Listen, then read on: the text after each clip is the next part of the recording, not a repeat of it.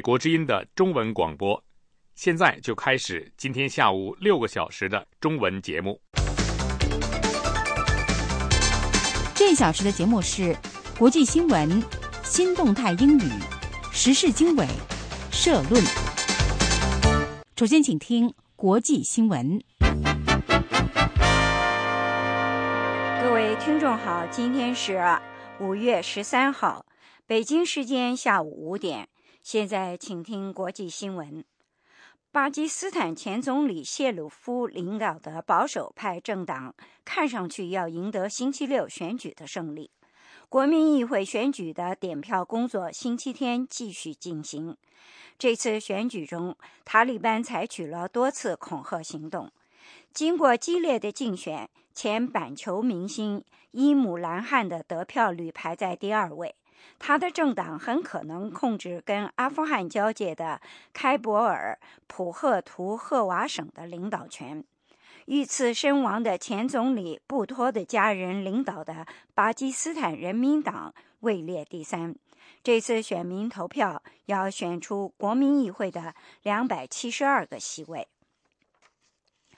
中国官员说，中国国家发改委副主任刘铁男被调查。中国官方媒体星期天发表了中纪委的一句话声明说，发改委副主任刘铁男涉嫌严重违纪，被查严重违纪，通常是指腐败案。报道没有说明腐败案的详细情况。对刘铁男的调查，正值中国新领导人刘习近平承诺要铲除腐败盛行的时候。中国官方新华社上个月报道，在2013年的第一季度，检察机关处理了3657宗腐败案件。台湾限期菲律宾在星期二之前对菲律宾官员枪杀台湾渔民向其家属道歉。台北说，如果马尼拉无视最后通牒，将会召回台湾驻菲律宾代表。并且禁止菲律宾劳工来台，此举将会影响大约八万八千菲律宾劳工。马尼拉已经对死难者的家人表示悼念，但是坚持在事件调查结束前不表示道歉。菲律宾渔业部门的官员说，上个星期四，他们的其中一艘船在重叠的海洋经济区，因为受到台湾。渔船创中创的威胁，向台湾渔船开枪，打死了一名六十五岁的台湾渔民。英国首相卡梅隆星期一前往华盛顿会晤美国总统奥巴马，预计双方的会谈将会着重讨论叙利亚问题。上星期五，卡梅隆会晤了俄罗斯总统普京，讨论结束叙利亚内战的政治过渡。美国和俄罗斯希望在日内瓦召开一次国际会议，敦促阿萨德总统和要推翻阿萨德的反对派进行和平谈判。叙利亚政府还没有对这一项要求作出回应。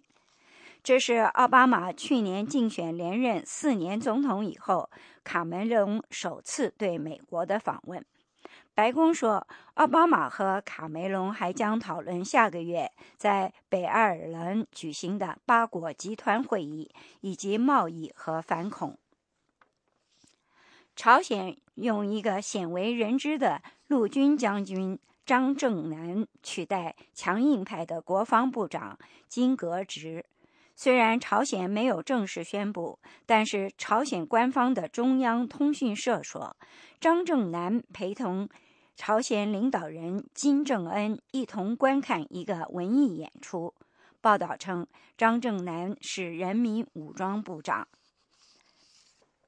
韩国和美国开始在韩国东海海域附近举行为期两天的联合海军演习，尽管朝鲜表示强烈反对。有关官员说，当美国核动力航空母舰“尼米兹”战斗群星期一上午离开釜山港口，演习宣告开始。美国海军说，“尼米兹”航母战斗群包括几艘制导导弹驱逐舰和一艘制导导弹巡洋舰。朝鲜称，最新的演习是严重的军事挑衅，是把朝鲜半岛推向核战争的边缘。新闻报告完了，是张燕向各位报告的。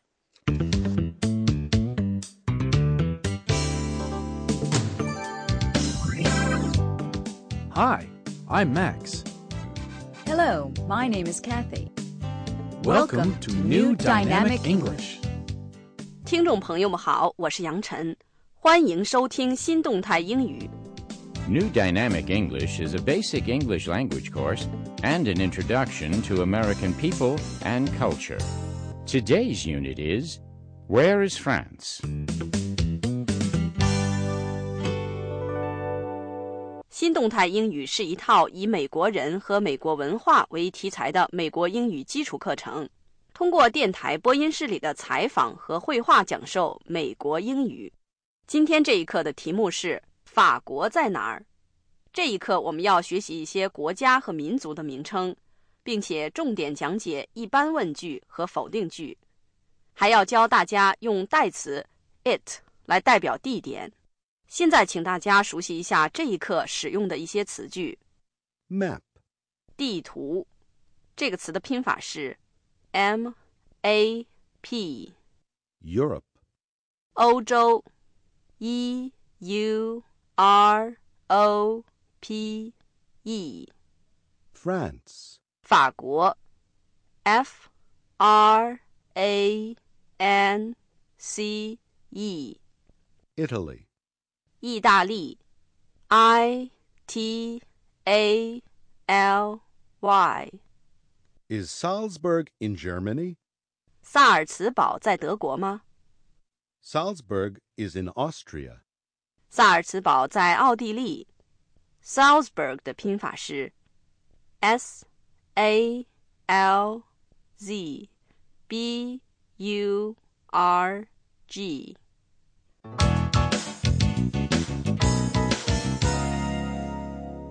Good morning, Kathy. How are you today? Not bad. And you? Pretty good. 我们今天要采访的嘉宾是 Pierre Dubois。Pierre 是法国人。 What's that, Kathy? Oh, that's a map of Europe. Today's guest comes from Europe. Oh, what's his name? His name is Pierre Dubois. Where does he come from? He's from France. 我们再来听一遍这段对话。 Today's guest comes from Europe. Oh, what's his name? His name is Pierre Dubois. Where does he come from? He's from France. Listen and repeat. 下面做听说练习，请大家跟着我们说。 His name is Pierre. What's his name? His name is Pierre. He comes from France.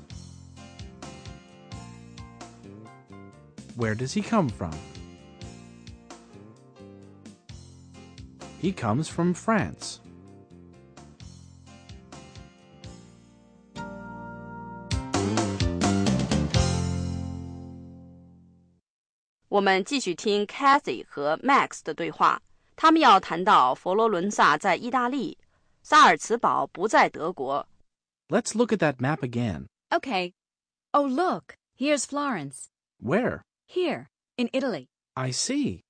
Where's Rome? It's here. Where's Salzburg? Is Salzburg in Germany? No, it's not.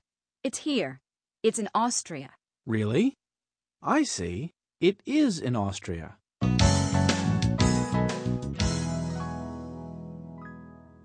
Is Salzburg in Germany? 这是一个一般疑问句，通常要求以 yes 或 no 来回答， No, it's not. 表示否定， Where's Rome? 则是用疑问副词 where 开头的特殊疑问句。这种句子我们在前面几课中已经接触过，例如询问别人的家乡在哪里。下面我们再听一遍对话。 Let's look at that map again. Okay. Oh, look. Here's Florence. Where? Here, in Italy. I see. Where's Rome? It's here. Where's Salzburg? Is Salzburg in Germany? No, it's not. It's here. It's in Austria. Really? I see. It is in Austria.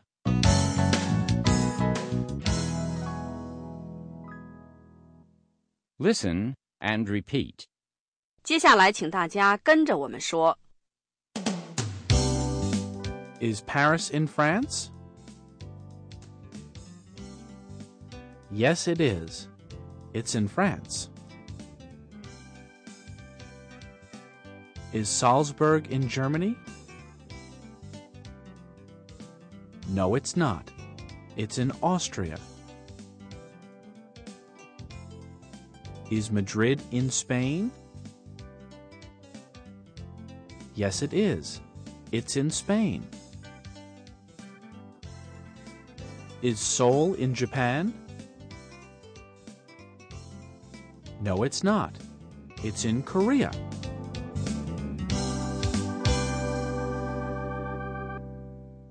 请把这段听说练习再做一遍。 Is Paris in France? Yes, it is. It's in France.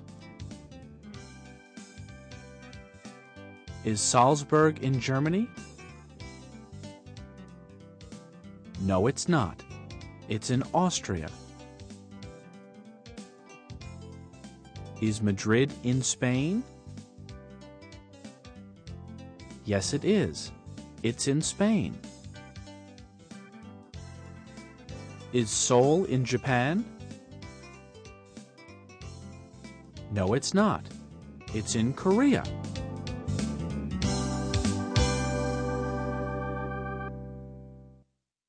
'Interview. 访谈时间。皮埃尔·杜布瓦是法国人，他来自巴黎。我们先来熟悉一下要用到的几个词句。 French, 法国人，F R E N C H； American, 美国人，A M E R I C A N。 I'm French. 我是法国人， He's American. 他是美国人。现在请听 Cathy 和 Max 采访皮埃尔·杜布瓦。 Now it's time for today's interview. Our guest today is Pierre Dubois.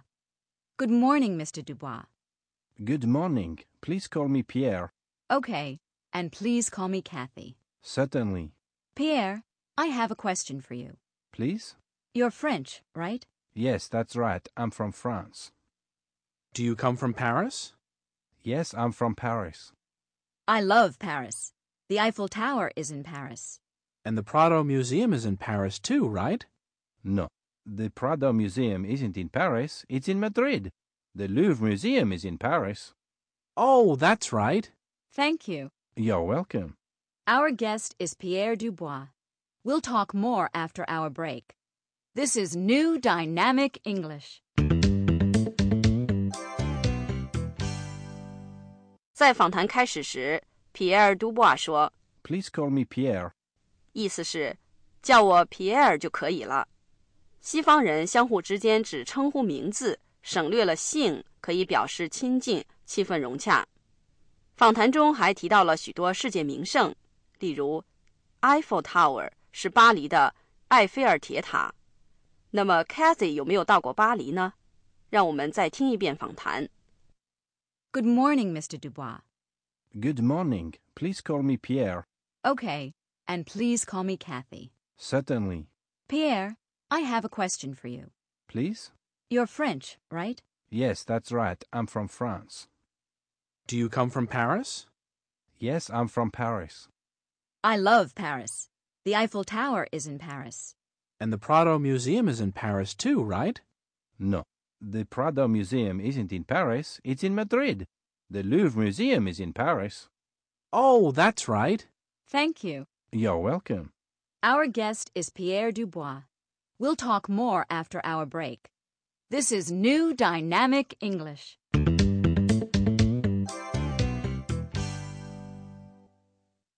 Listen and repeat. 接下来我们再来做听说练习，请大家跟着说。 Pierre is from France. He's French. That's right. I'm French. Max is from the United States. He's American. That's right. I'm American. Max is from San Francisco, and Kathy is from New York.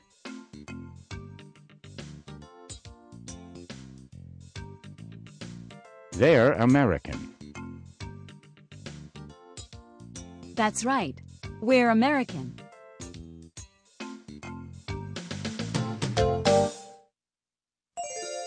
Email. 电子邮件，我们要回答听众通过电子邮件提出的问题： 地溶是不是在法国？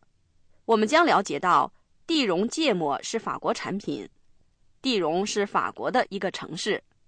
我们先来熟悉一下要用到的一些词句：mustard, 芥末 （M U S T A R D）。pepper, 胡椒这个词的拼法是 p e p p e r。Now it's time to read our email.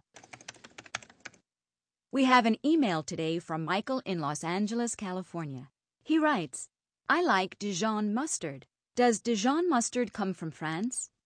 Pierre, does Dijon mustard come from France? Yes, it does. Dijon is a city in France. I like cayenne pepper. Is cayenne in France? No, it's not. It's in South America. I see. Thank you. Thank you for being our guest today. You're very welcome. Yes, thank you. We hope to see you again soon. I hope so too. 对话中的 Does Dijon mustard come from France? 是问地荣芥末是不是产自法国。在对话结尾时，Cathy 说 We hope to see you again soon.：“ 意思是希望很快会再见到你。”下面我们再听一遍对话。 We have an email today from Michael in Los Angeles, California. He writes, I like Dijon mustard. Does Dijon mustard come from France? Pierre, does Dijon mustard come from France? Yes, it does. Dijon is a city in France. I like cayenne pepper. Is cayenne in France? No, it's not. It's in South America. I see. Thank you. Thank you for being our guest today. You're very welcome. Yes, thank you. We hope to see you again soon. I hope so too. Listen and answer. 听众朋友，现在 Max 要问大家几个问题， Yes or no. Listen for the bell, then answer. 请大家在听到铃声以后回答。先说 yes 或 no，然后用代词 it 代表地点来回答问题。 Is Paris in France?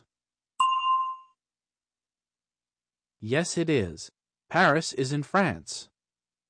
Is Dijon in France? Yes, it is. Dijon is in France. Is Rome in France? No, it isn't.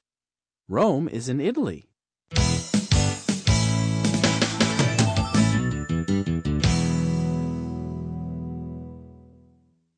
Daily Dialogue at the Tokyo Airport, Part 1. 每日对话，在东京机场第一部分。两位女士在东京机场外的公共汽车站等车，她们在对话里使用了这样一些词句： bus, 公共汽车 （B U S）。 Do you speak English? 你会说英语吗？ Thank you. 谢谢， You're welcome. 不要客气。 Listen to the conversation. 好， 现在就请听公共汽车站上的这段对话。 Excuse me, do you speak English? Yes, I do. Is this the bus to Yokohama? Yes, it is. Thank you. You're welcome.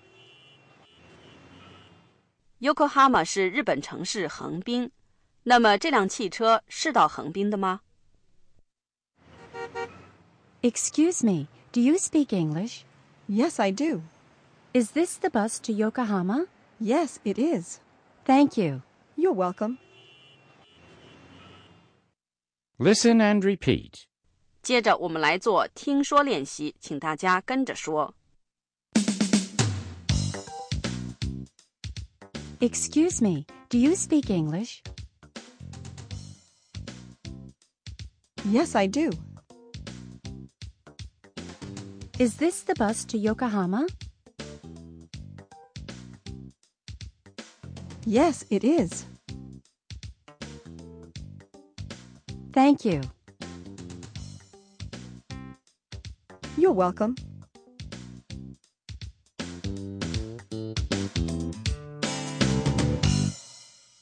Excuse me 的用途非常广，向陌生人问问题，先要说 Excuse me，表示对不起，要打扰别人。此外，请别人让让路，也可以用这个短语表示。如果是没听清楚别人所说的话，则用声调说这个短语，表示请对方重复刚才所说的话。 Question of the week Where do they come from? 每周一问，今天的题目是：他们是哪儿的人？回答上星期提出的问题。 Well, Kathy, are you ready to play Question of the Week? Yes, I am. Okay. The first question is about Nelson Mandela. Nelson Mandela. Where does he come from?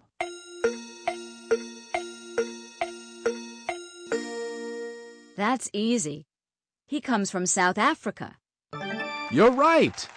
Nelson Mandela comes from South Africa. The next question is about Michael Jordan. Where does Michael Jordan come from?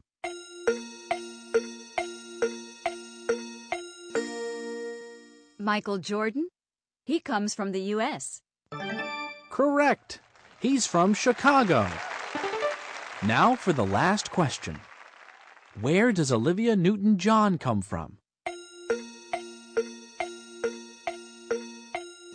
Excuse me? Olivia? Olivia Newton John. Oh, I don't know. Does she come from the United States? No, she doesn't come from the U.S. She comes from Australia. Australia? Yes, that's right. She comes from Australia. Who is Olivia Newton John? She's a singer. Oh, I see. You did very well. Thanks. I enjoyed it.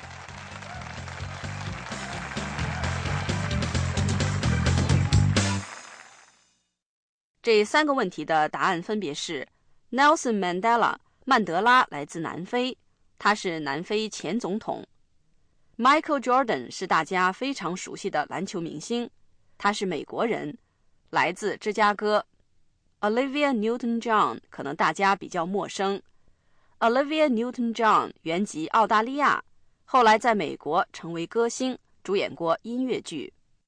A question for you. 最后，我们请听众朋友回答一个问题。 Now here's a question for you. Listen for the bell, then say your answer. Max 要提一个问题，请大家听到铃声以后回答。Are you from France? Thank you. 下面我们要复习今天学过的主要内容。这一课我们学习了一些国家和民族的名称，重点讲解了一般问句和否定句。另外还教大家用代词 it 来代表地点。首先，请听 Cathy 和 Max 的对话。他们再看一张欧洲地图，因为他们要采访的客人皮埃尔·杜布瓦来自欧洲。 What's that, Kathy? Oh, that's a map of Europe. Today's guest comes from Europe. Oh, what's his name? His name is Pierre Dubois. Where does he come from? He's from France. 下面继续听 Kathy 和 Max 的对话。 Let's look at that map again. Okay. Oh, look, here's Florence. Where? Here, in Italy. I see. Where's Rome? It's here. Where's Salzburg? Is Salzburg in Germany? No, it's not. It's here. It's in Austria. Really? I see. It is in Austria.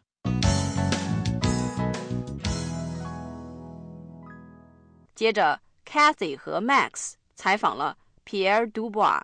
Our guest today is Pierre Dubois. Good morning, Mr. Dubois. Good morning. Please call me Pierre. Okay, and please call me Kathy. Certainly. Pierre, I have a question for you. Please? You're French, right? Yes, that's right. I'm from France. Do you come from Paris? Yes, I'm from Paris. I love Paris. The Eiffel Tower is in Paris. And the Prado Museum is in Paris too, right? No. The Prado Museum isn't in Paris, it's in Madrid. The Louvre Museum is in Paris. Oh, that's right. Thank you. You're welcome. Our guest is Pierre Dubois. We'll talk more after our break. This is New Dynamic English. 每日对话，请注意美国人如何向陌生人问问题。 Excuse me, do you speak English? Yes, I do. Is this the bus to Yokohama? Yes, it is. Thank you. You're welcome. 各位听众，在结束今天这课之前，我们还要播送 Max 和 Kathy，还有他们的同事们 Elizabeth 和 Larry 在播音室里的对话，让大家从中了解美国的日常生活和日常用语。今天的话题是找工作。下面请听对话。And we're off the air. Thanks again for dinner, Max. I had a great time at your house. We did too. Karen really enjoyed meeting you. I really liked her too. And John is a great kid. Thanks. How's Karen's job search going? Well, there are a lot of jobs for computer programmers, but she can only work part time. Who will take care of John during the day? Well, we're looking for childcare, and I can work at home two afternoons a week. Well, say hi for me. Okay, I'll do that. I hope we can get together again soon. Yes, I'd like that. Hi, Elizabeth. How's it going? Just fine. Oh, I'm late. See you later. 这段对话中，Kathy 再次感谢 Max 邀请他到家里吃晚餐，并且说他那天晚上过得很愉快。Max 说了一句， Karen really enjoyed meeting you. 意思是 Karen 很高兴认识你。注意这里的 meeting 是动名词做宾语。我们在本课中还遇见过动词不定式做宾语的句子。Kathy 很关心 Karen 找工作的情况。Max 告诉 Kathy，现在找工作的机会虽然很多，但是 Karen 只能兼职或者打零工。Karen 是一个电脑程序设计师，这是一个很热门的职业。下面我们再听一遍这段对话。And we're off the air. Thanks again for dinner, Max. I had a great time at your house. We did too. Karen really enjoyed meeting you. I really liked her too. And John is a great kid. Thanks. How's Karen's job search going? Well, there are a lot of jobs for computer programmers, but she can only work part time. Who will take care of John during the day? Well, we're looking for childcare, and I can work at home two afternoons a week. Well, say hi for me. Okay, I'll do that. I hope we can get together again soon. Yes, I'd like that. Hi, Elizabeth. How's it going?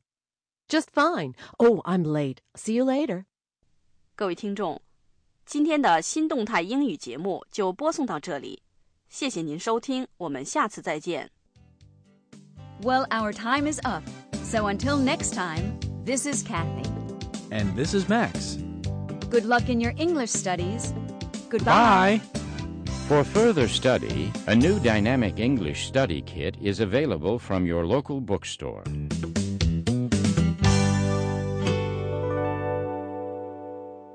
为了帮助学习，新动态英语备有课本和录音带，整套辅导学习材料，听众可以到本地的书店购买。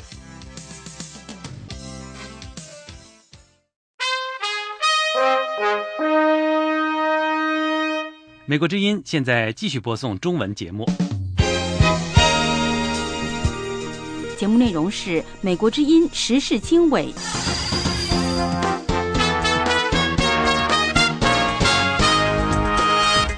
各位听众，大家好，欢迎大家收听美国之音在五月十三号星期一从美国首都华盛顿为您直播的时事经纬节目。我是您的主持人黄耀一。在这个小时之内，我们将为您播报有关于以下的新闻，包括有巴基斯坦保守派将赢得选举胜利，还有韩国以及美国正在进行海军的联合演习。而与此同时呢，朝鲜宣布他们的国防部长可能换人了，从强硬派的国防部长金格直可能换成陆军将军张正南。此外，还有孟加拉国将会给制衣工人加薪。以上新闻内容，欢迎收听。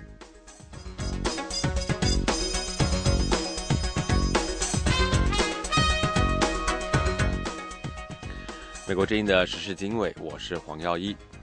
巴基斯坦前总理谢里夫领导的保守派政党看上去要赢得星期六选举的胜利。国民议会选举的点票工作星期天继续进行，而这次选举当中，塔利班采取了多次的恐吓行动。虽然正式点票的结果尚未宣布，巴基斯坦国家电视剧电视台估计，谢里夫领导的穆斯林联盟可能在取得席位的独立候选人的帮助之下，已经赢得了。组建新政府所需要的票数，在计票结束之后，谢里夫领导的政党可能会获得在两百七十二个国民议会席位当中独自阻挡所需要的多数席位。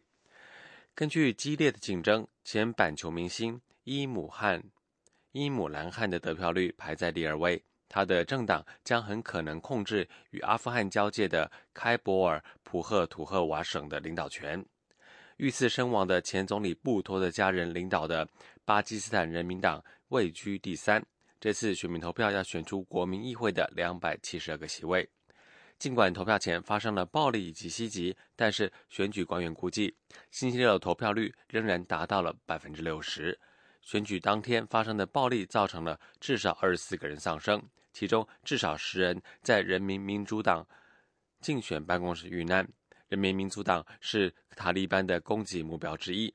谢里夫说，他赞成同塔利班谈判，在巴基斯坦实现和平。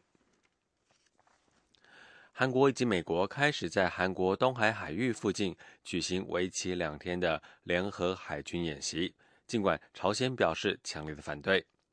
有关官员说，当美国核动力航空母舰尼米兹战斗群星期一上午离开釜山的港口，演习宣布开始。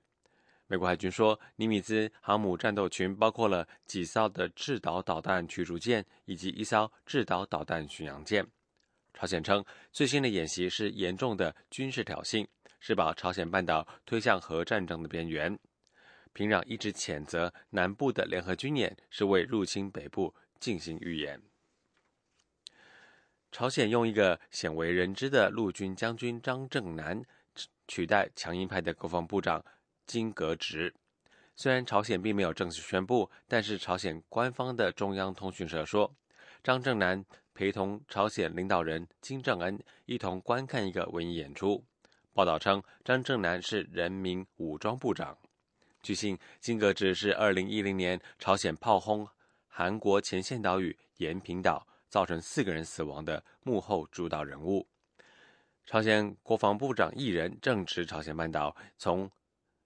朝鲜二月进行核试验而加剧的军事紧张关系当中走出来的时候，孟加拉国的政府说，计划提高制衣工人的最低工资，以回应因为上个月制衣厂大楼倒塌所引发的抗议。那次的制衣厂楼房倒塌，造成了一百一十，造成了一千一百多人丧生。制纺。纺织部长阿布都星期天宣布，一个新的最新工资委员会将提出最新的工资建议，从五月一号开始生效。新建议将需要获得政府部长的批准。在孟加拉国制衣厂工人的平均月工资为三十八美元。四月二十四号，首都达卡附近制衣厂大楼的倒塌，引发了制衣厂工人的连日抗议，要求增加工资、改善工作条件。这是美国之音的中文广播。美国之音的时事经纬，接下来关注美国、中国及印度的三边关系。在印度外长库尔西德五月九号对中国进行访问，与中国总理李克强将于五月下旬访问印度之际，持续了二十天左右的中印边境紧张情势终于有所缓解。与此同时，美国与印度的关系近年来飞速发展。就在中印对峙的时候，美国、印度及日本在华盛顿举行了三面对话。究竟这几国的边界纠纷能够和平解决吗？而美印两国快速发展的关系是否有中国的因素？而印度在美国的重返亚太的战略当中又扮演什么样的角色？下面是美国之音报道关于美国重返亚洲背景下的美印关系。就在中国和印度边境产生对峙的同时，美国、印度和日本在华盛顿举行三边对话，就印度洋和太平洋区域的商业联系、区域与海事安全以及合作的可能性进行讨论。印度驻美国大使尼卢帕马拉奥说：“这样的一种对话与亚太地区的发展态势是分不开的。”现在大家谈论的都是地缘政治和经济中心向亚太地区转移，特别是最近向印度洋和太平洋地区转移。我们所在区域，我们所在的亚洲大陆正在发生的一切，都在影响着美国和印度的对话。所有这些在我们两国过去一两年进行的东亚对话中有所体现。我们的对话是非常成功的。这个星期在华盛顿举行的美国、印度和日本三边对话中也体现了这一点。拉奥大使四月底在美国智库传统基金会举行的有关美印关系的一个研讨会上做出了上述表示。他说：“美印关系过去十年，特别是过去五六年的发展是令人瞩目的。”两国目前已经发展成为从安全到经济到国防在内的多层面的战略伙伴关系。美英两国在冷战期间和冷战之后经历了大约四五十年的疏远。印度与前苏联的密切关系以及美印就印度发展核项目所产生的分歧，是两国关系疏离的主要原因。二零零零年三月，美国总统克林顿访问印度，这是大约二十多年来第一位访问印度的美国总统。这次访问被认为是美印关系的第一个转折点，特别是当时两国就印度发展核项目所产生的分歧还没有解决。二零零一年的九幺幺事件改变了全球的安全格局和国际体系，也改变了南亚地区的战略格局。三个月之后，印度国会遭到恐怖袭击。反恐战争为美印开展更加紧密的战略合作提供了一个机遇。二零零六年三月，小布什总统访问印度，与印度达成了民用核能合作的协议。美国此举实际上是承认了印度一直所追求的核大国的地位。那个协议签署的一个重要原因，就是排除新德里和华盛顿三十年以来关系紧张的重要源头。我们成功了。我认为这是布什政府提出的重要政策提议。泰利斯本人参与了这项协议的谈判。他说：“美国的这一改变让印度以及印度民众相信，美国对于印度发展新关系是严肃的，也是有诚意的。”二零一零年，奥巴马总统访问印度，他在印度的演讲当中将美印关系称为二十一世纪起决定性作用的且不可或缺的。伙伴关系，并明确支持印度成为联合国安理会的常任理事国。未来，我希望看到联合国安理会进行改革，将印度纳入其中，使其成为其中的一个常任理事国。奥巴马的这番声明是在美国将战略重心向亚洲转移的大背景下做出的。奥巴马总统在第一任期内明确做出了将战略重心向亚洲转移的决定。二零一二年六月，时任美国国防部长的帕内塔在印度访问时称，印度是美国重返亚洲的关键。美国亚太地区的利益，首先是确保亚洲不能让任何一个国家主导，这是我们的第一利益。第二个利益是确保与我们有盟约的亚洲盟友不要受到任何的威胁。第三个利益是确保亚洲开放的经济区域。以便所有的国家都可以与其他国家进行自由贸易。这三个利益是美国在二战以来在亚太地区一直所追求的，而且我想未来很长的时间也会这样。泰利斯说：“美国希望通过发展与印度的双边关系，将印度纳入其全球战略框架之内，积极推进印度成为世界大国，利用印度平衡中国的崛起，并非要让印度对抗中国。不过，印度并不接受美国提出的通过新德里来遏制或者是直接制衡中国影响力的提议。”我们的总理曼莫汉辛格曾多次表示，印度并不希望被认为与美国建立密切关系是为了遏制中国，这不是印度的政策。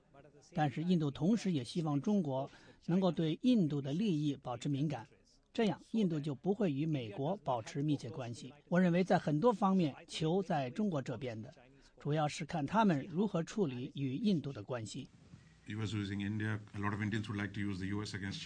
关于美国利用印度，印度也会利用美国来应对中国。有些美国人甚至怀疑日本想把美国拖进他与中国的冲突中。我们都是大国，很难被装进别人的口袋里。美国采取符合他们的利益的行动，印度也会采取符合自己利益的行动。因此，我们必须找到一种办法合作，共同来改变这个环境。也许正是基于这样的原因，美国与印度的关系，特别是美国所期望发展的美印国防关系，并没有达到预期的效果。二零一二年，印度决定购买法国阵风战斗机，让美国很是失望。India clearly does not have an interest in developing a defense relationship like that that the U.S. 印度很明显并没有兴趣与美国发展美国和其盟友，比如日本、韩国、澳大利亚等国所形成的那种国防关系。印度方面对美国仍然有怀疑，因为美国曾经针对印度核项目而采取制裁措施。在印度看来，美国在巴基斯坦的政策以及巴基斯坦支持恐怖主义方面的政策是互相矛盾。印度在这方面也有怀疑，这些怀疑在我看来并不是没有根据的。柯蒂斯说：“印度一贯奉行的战略自主的原则，也是美英无法结盟的原因。”印度空军上校、印度国防研究与分析研究所的研究员文卡斯特西亚米克里斯纳帕在接受美国之音记者提问时表示：“印度不会与任何国家结成军事同盟。” I don't think U.S. and India alliance. 我不认为美国和印度的同盟可以达到日本和美国的水平。如果你一定要用“同盟”这个词的话。其中一个原因就是印度不可能与任何国家建立军事同盟，并不是特别针对美国的，甚至我们也不会与一个小的国家缔结军事联盟。印度与美国现在所有的一切非常重要，更多会在非军事领域、民用和经济领域的接触，甚至意识形态领域。总的来说，美印两国的国防关系可能不会走传统的老路。也许比美国政策制定者最初所预期的要经历更多的障碍，但是我认为我们在安全方面的共同利益、美国所制造的武器的可取性以及中国崛起后的不确定性，会增进我们两国未来的国防合作。柯蒂斯说：“印度对中国近几年在西太平洋地区的活动，以及中国在西藏增加军事基础设施建设等感到担忧。他呼吁华盛顿在中印边境问题上支持印度的立场。”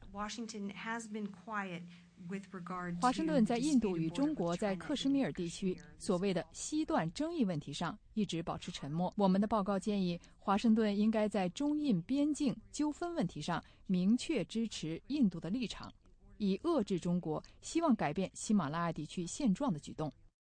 中印边境持续将近二十天的对峙最近有所缓和，但是中印边境的领土争端能否最终和平解决？作为两个新兴经济体的代表，中国和印度又会有哪些竞争与合作？我们将在下一集为您介绍。VOA 卫视思阳、任于洋华盛顿报道。这是美国之音的时事经纬节目。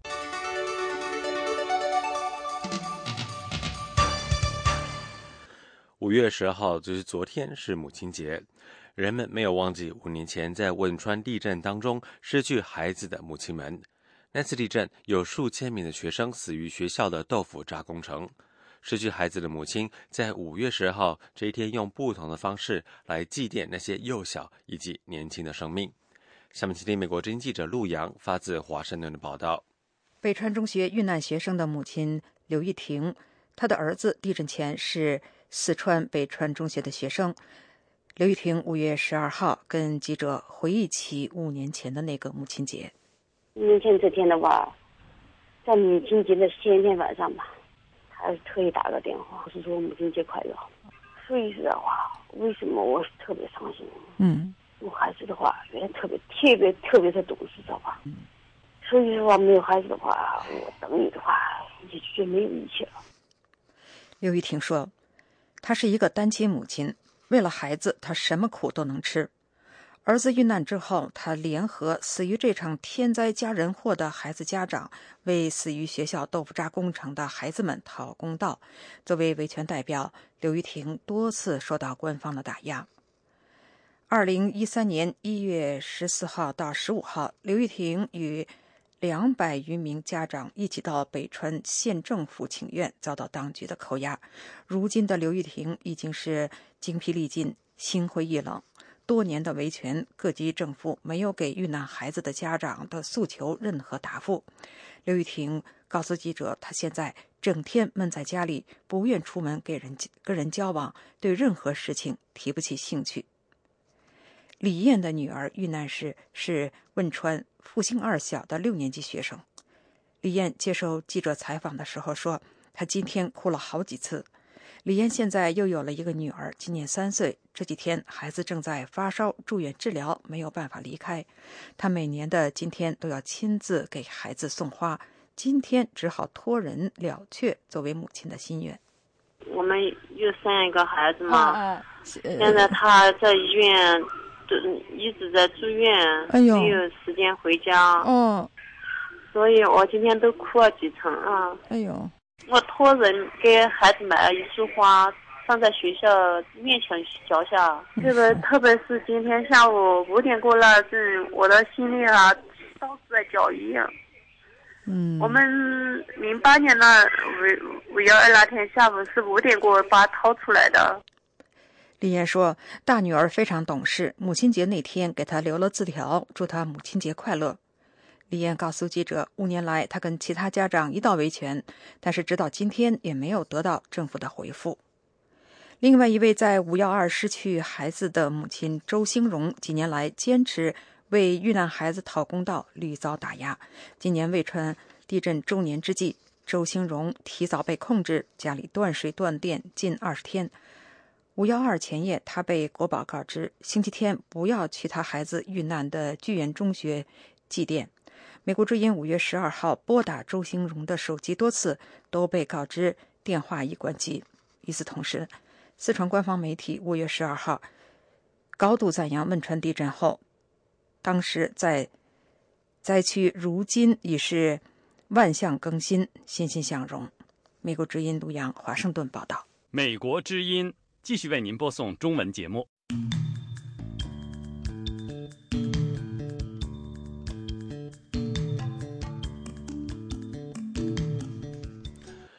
北京、上海等地近日传出消息，中央要求高校的教师对学生不要谈及包括普世价值、新闻自由、公民权利、党的错误等七个不要讲。外界及网友批评，这是中国近年来首次明确的干预教学内容，是思想大倒退，违背中共新领导层做出的宪政承诺。下面请听美国之音记者谭佳琪从香港发来的报道。有中国大陆学者向香港媒体证实，一些高校的老师收到口头通知，要求教师不要跟学生讨论普系价值、新闻自由、公民社会、公民权益、党的历史错误、权贵资产阶级和司法独立的七个话题。消息被广称作为“七个不要讲”。香港明报报道，教师从学校领导口中获得信息。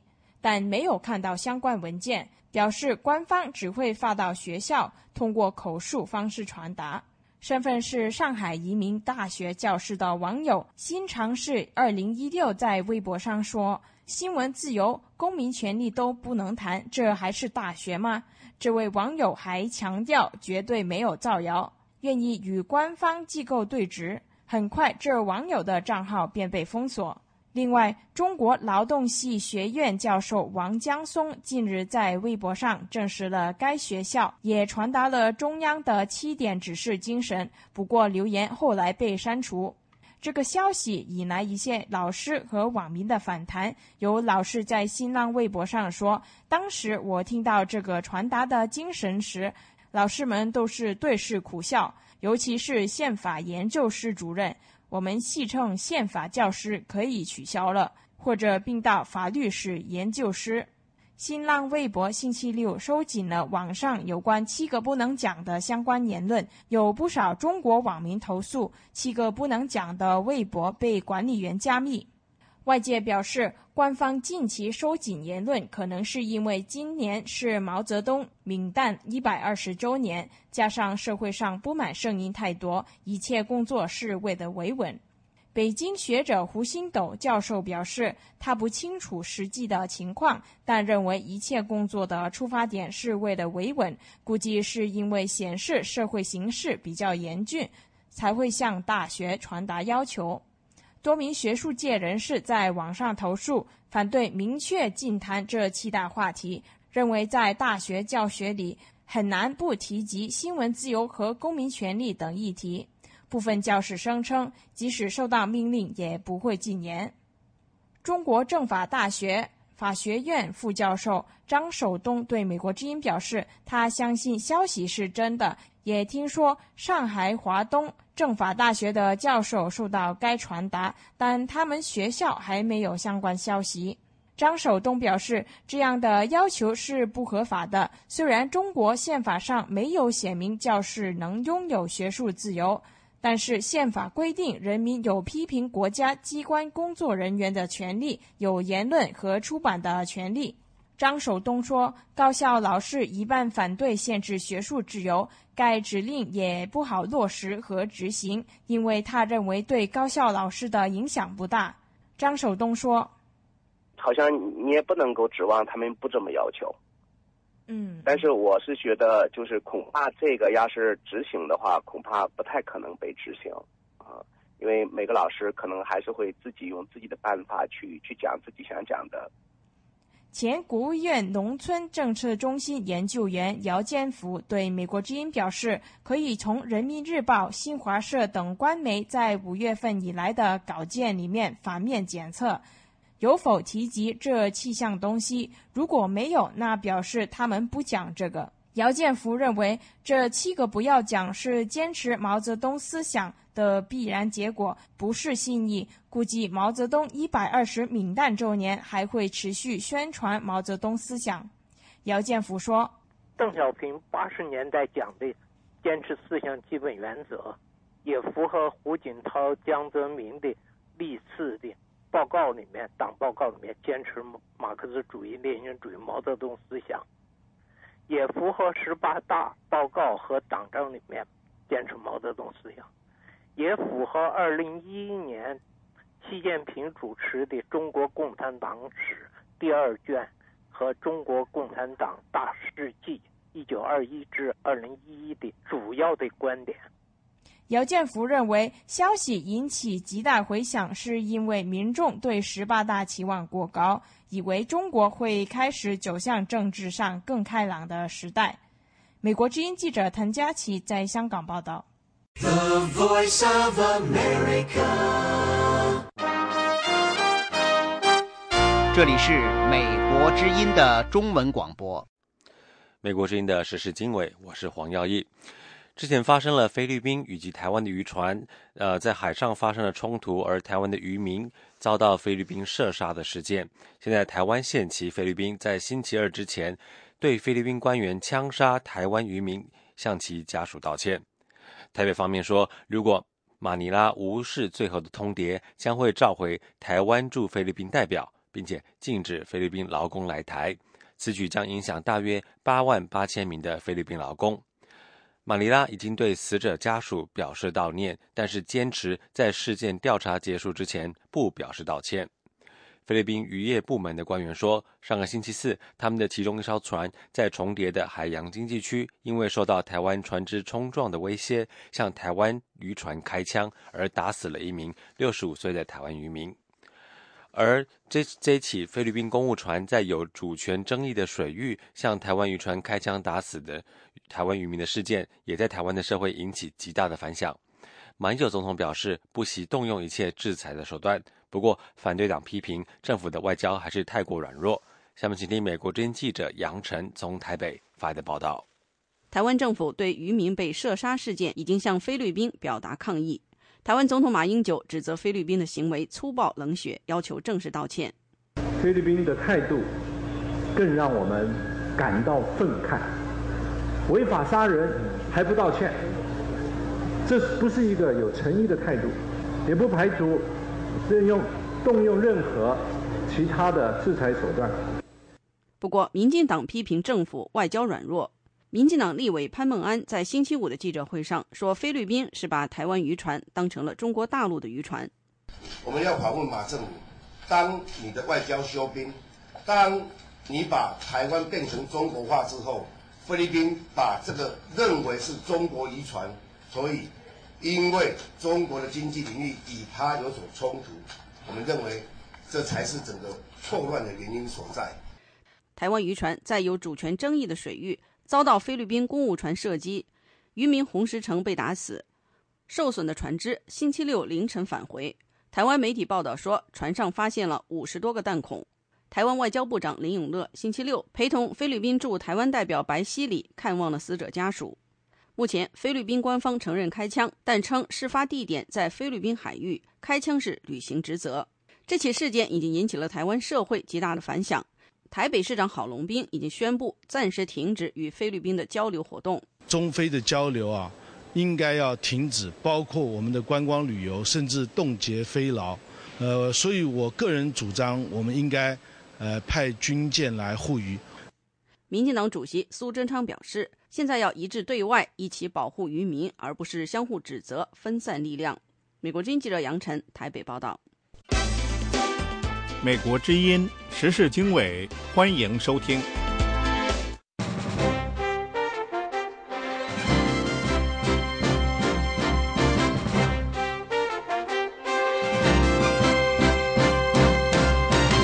下面请听一篇美国政府的政策声明。美国之音并不代表美国政府发言。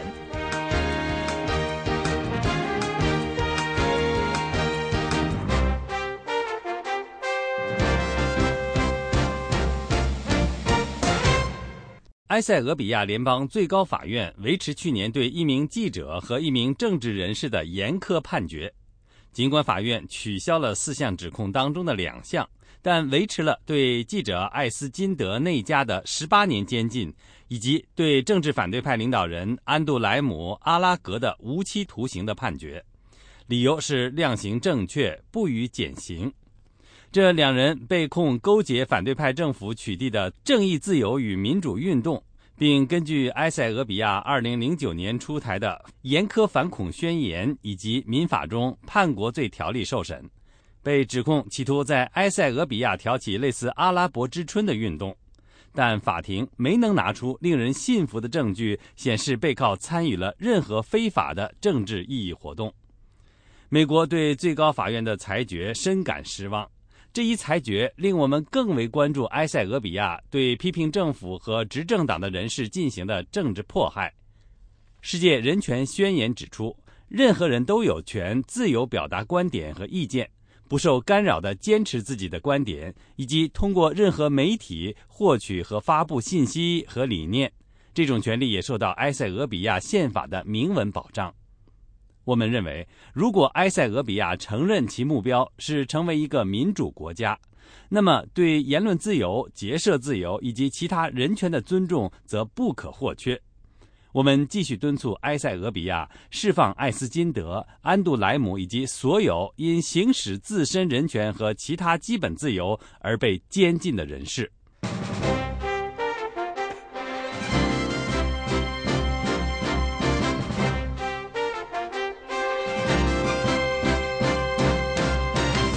上播出的是一篇美国政府的政策声明。美国之音并不代表美国政府发言。